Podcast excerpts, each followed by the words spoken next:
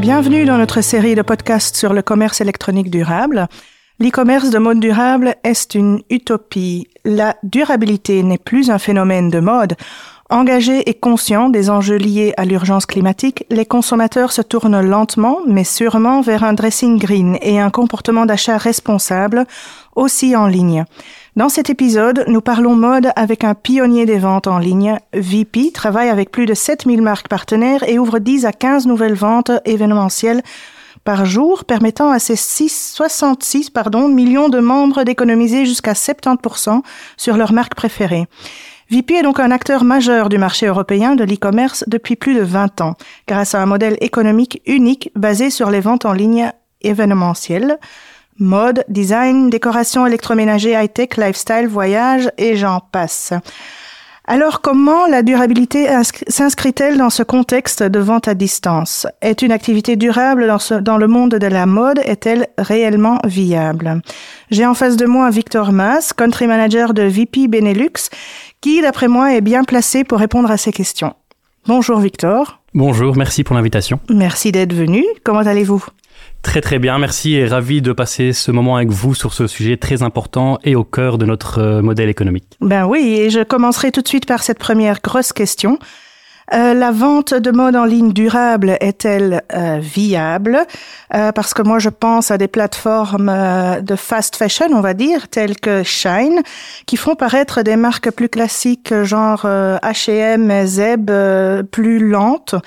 Et est-ce que le modèle économique de VP, par exemple, peut contrer cela? Oui, je pense tout à fait que e-commerce et durabilité, ce sont des termes qui peuvent être associés, je dirais même plus qu'ils doivent être associés. Euh, il est impératif que les enjeux environnementaux soient pris en compte par tous les acteurs majeurs euh, de l'e-commerce. Si on mhm. prend le cas de la société VP, comme vous l'avez dit, nous avons plus de 60 millions de membres à travers l'Europe. Ça veut dire que nous pouvons avoir un impact. Il y a des attentes de la part de nos membres et des marques avec lesquelles nous travaillons.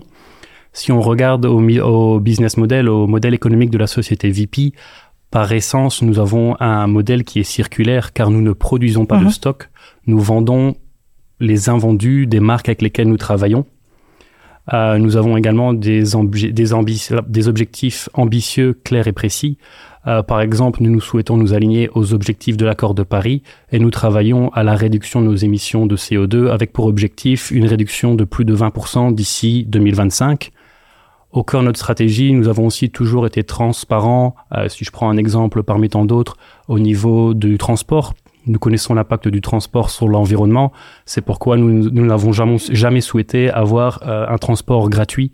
Nous avons toujours été transparents sur le coût, c'est-à-dire le coût monétaire, mais également le coût environnemental euh, du transport. D'accord. Alors, concrètement, qu'est-ce que VP fait en termes de durabilité spécifiquement? Je souhaiterais parler de deux axes. Tout d'abord, le mhm. côté peut-être plus officiel, mais tout aussi important et concret. Euh, la société mère étant basée à Paris, en France, nous avons signé une charte avec le gouvernement français qui reprend un ensemble euh, d'initiatives que nous devons mettre en place euh, dès à présent. Par exemple, euh, l'augmentation de la sensibilisation du consommateur, favoriser euh, le réemploi des matériaux, favoriser l'optimisation de l'emballage du packaging, donc la réduction de cet emballage, mhm. ou encore travailler à une logistique plus verte et plus respectueuse de l'environnement. Ça, c'est pour euh, l'aspect, je veux dire, plus officiel avec la partie française, étant donné que nous sommes un groupe français. Euh, nous devons, en tant que VP Benelux, respecter ces engagements également. Et au mhm. niveau interne, euh, nous avons une équipe entièrement dédiée euh, à notre politique RSE qui travaille au quotidien à celle-ci. Cette politique est articulée autour de plusieurs piliers. Euh, nous pouvons par exemple mettre en, avance, euh, en avant pardon, la logistique ou euh, au niveau des emballages et du packaging, nous utilisons déjà plus de 80% de matériaux recyclés pour nos emballages et l'ensemble de nos emballages sont entièrement recyclables. Okay. Au niveau du transport, nous nous assurons de travailler avec euh, des transporteurs qui sont respectueux de l'environnement. Euh, dans mon ancien travail chez VP, j'étais responsable de la supply chain et de la logistique. Euh, mhm. Une des tâches était la négociation des contrats avec les transporteurs. Et de plus en plus, au cours des dernières années, euh, lors des discussions et des négociations de contrats, l'impact environnemental était au cœur des discussions. Il y a évidemment la qualité et le prix, mais l'impact RSE est quelque chose euh, au centre des discussions, que ce soit de notre point de vue aussi au niveau des transporteurs. Ça, c'était pour la logistique. Nous avons aussi ce qu'on pourrait appeler les aménagements structurels. En tant qu'acteur de l'e-commerce, nous avons évidemment des data centers avec beaucoup de serveurs. Nous avons travaillé à la mise à niveau de ces serveurs pour réduire euh, leurs émissions de CO2. Au, au, niveau des entrepôts, nous avons aussi installé énormément de panneaux solaires, de panneaux photovoltaïques. Si je prends l'exemple de l'entrepôt avec lequel nous travaillons, euh, à Bruxelles, à Lot plus précisément, nous avons mhm. plus de 1400 panneaux photovoltaïques sur le toit, ce qui permet à, environ de, de répondre à 50% de notre besoin euh, en consommation d'électricité. Un autre pilier très important pour la société, et je reviendrai plusieurs fois dessus, je pense, ce sont les projets innovants. Nous sommes persuadés que euh, fournir des solutions alternatives, que ce soit pour le consommateur ou pour les marques avec lesquelles nous travaillons, fait partie de la solution. Et enfin, le dernier point à mettre en exergue, ce serait la politique interne. Comme j'ai dit, nous avons une, équipe entièrement dédiée à cela, euh, avec plusieurs axes. Nous favorisons les moyens de transport alternatifs. Par exemple, nous remboursons les kilomètres effectués à vélo. Nous nous assurons de mettre en place des parkings sécurisés. Pour les vélos, ça peut être des choses simples, s'assurer qu'il y ait des douches pour les personnes qui souhaitent venir à vélo. Euh, nous favorisons le télétravail. Nous avons actuellement une politique de deux jours en présentiel et de trois jours à la maison. Euh, nous organisons énormément de campagnes de sensibilisation pendant les heures de travail, c'est important. Euh, nous avons des conférences avec des invités sur différents sujets RSE pour augmenter cette sensibilisation et cette, sensibilisation pardon et cette prise de conscience. Euh, si je prends l'exemple du bureau à Bruxelles, nous avons pris la décision de fermer le bureau un jour par semaine afin de réduire notre, consommation énergétique. Mm-hmm. Alors, c'est beaucoup d'initiatives, tout ça. Par rapport à l'organisation des ventes, justement, quel est l'impact euh, durable euh, ou, quel est l'impact sur la durabilité du modèle de, vente événementielle? Nous voulons nous assurer de donner une seconde vie aux invendus des marques. Et la particularité de notre modèle et des ventes événementielles est que nous passons commande à la fin des ventes. C'est-à-dire que nous connaissons exactement les quantités vendues. Mhm. Donc nous n'avons pas de stock et nous transportons uniquement les pièces qui ont été vendues. Très bien. Par rapport euh, aux autres mesures euh, que vous avez énumérées, euh, vous avez une façon de, mesurer votre impact environnemental? Oui, c'est très important. C'est pour ça que nous avons une équipe dédiée à cela. une des parties importantes est la prise de conscience, mais également le, le fait de pouvoir quantifier l'impact. Donc l'ensemble des mesures que nous avons, il y a forcément des impacts différents, mais nous voulons nous assurer de les connaître. Euh, chaque année, nous avons un rapport annuel que nous publions. Euh, celui de 2022 n'est évidemment pas encore disponible, donc je serais ravi de le partager par après. Et ça nous permet aussi de comprendre l'impact des mesures que nous mettons en place. Si je prends quelques exemples supplémentaires, au niveau du transport, depuis janvier, euh, pour VP Benelux, nous avons souhaité mettre en avant la distribution en points relais. Pourquoi? Parce que les études ont montré euh, que ça atteignait une réduction d'environ 30% des émissions de CO2. Mhm. Pour y arriver, ce que nous avons fait, c'est que nous sommes d'abord assurés d'avoir un réseau assez dense à travers le Benelux. Nous avons ensuite fait une campagne de sensibilisation et de communication auprès de nos consommateurs, de nos membres, et nous avons ensuite, euh, nous réduisons de 1 euro les frais de distribution, les frais de livraison. Et là, on se rend compte, encore une fois, qu'il y a un vrai intérêt de la part du consommateur. Évidemment, il y a la petite économie sur le transport, mais lorsqu'on communique sur l'impact, on voit vraiment une réaction. Et depuis janvier, donc ça fait maintenant 11 mois, euh, la part de ce type de transport ne fait qu'augmenter dans notre mode de livraison. Euh, si on reste sur le transport, euh, nous avons une certaine empreinte sur le transport entre nos entrepôts et les distributeurs tels que Bipost et PostNL.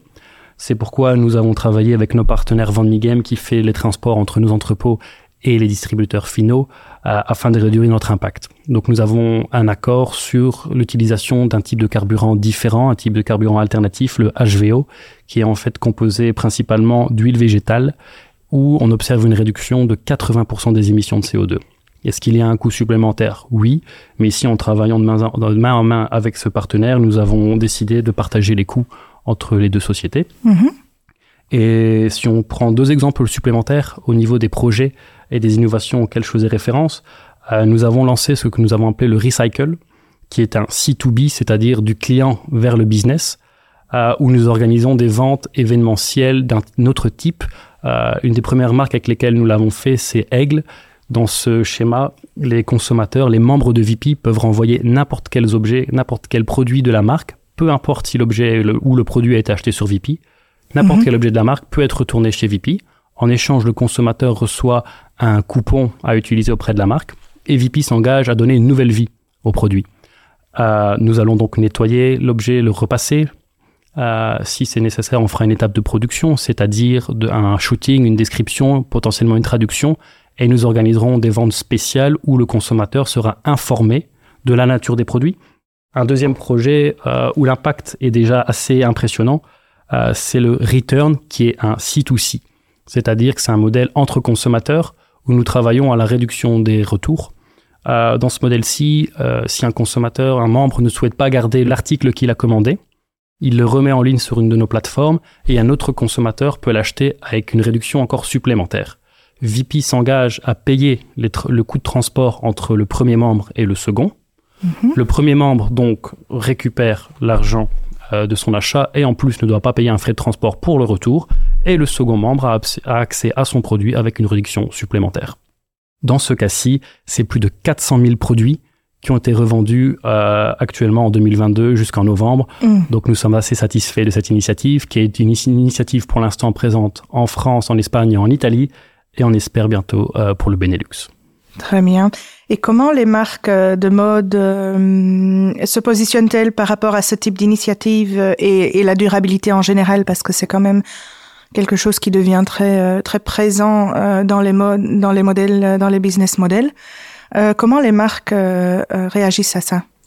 On remarque vraiment que les marques sont très enthousiastes. Tous nos partenaires le sont. Il y a une vraie prise de conscience généralisée.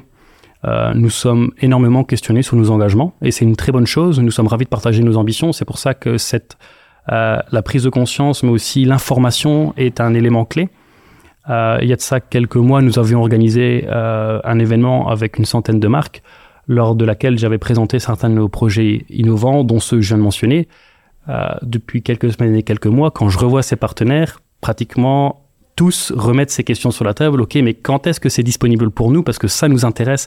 Et donc vraiment, on voit qu'il y a un intérêt. Donc c'est notre devoir en tant que leader, en tant que leader du marché européen des ventes événementielles, en tant qu'acteur majeur du e-commerce, c'est, on a cette responsabilité de mettre en place des solutions alternatives pour répondre aux besoins des marques et de, pour répondre aussi aux besoins des consommateurs. Très bien. Quelles sont les prochaines étapes alors euh, pour, pour VP en, en matière de durabilité? Euh, le déstockage et cette circularité restent le cœur de notre métier. Euh, nous allons nous assurer de continuer à travailler dur pour atteindre, pour atteindre les objectifs que nous sommes fixés, euh, que ce soit en travaillant à la réduction euh, de la consommation d'énergie ou à l'optimisation de nos packaging ou à cette logistique plus verte dont nous faisions référence, à laquelle nous faisions référence. Nous voulons continuer à travailler à d'autres innovations pour offrir d'autres solutions à nos marques et à nos consommateurs. Euh, par exemple, euh, le prochain projet innovant sur lequel nous a, que nous espérons lancer en 2023 s'appelle, c'est ce qui s'appelle un member to member, donc entre consommateurs, où la durabilité sera vraiment au cœur du projet. Bon, là c'est un petit teaser parce que je peux pas encore trop en dire, donc ce sera pour euh, l'année prochaine.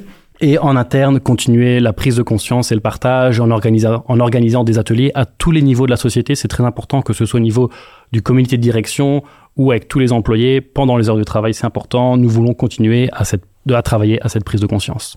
D'accord. Alors, ben, merci beaucoup Victor pour ce coup d'œil dans la maison de VP.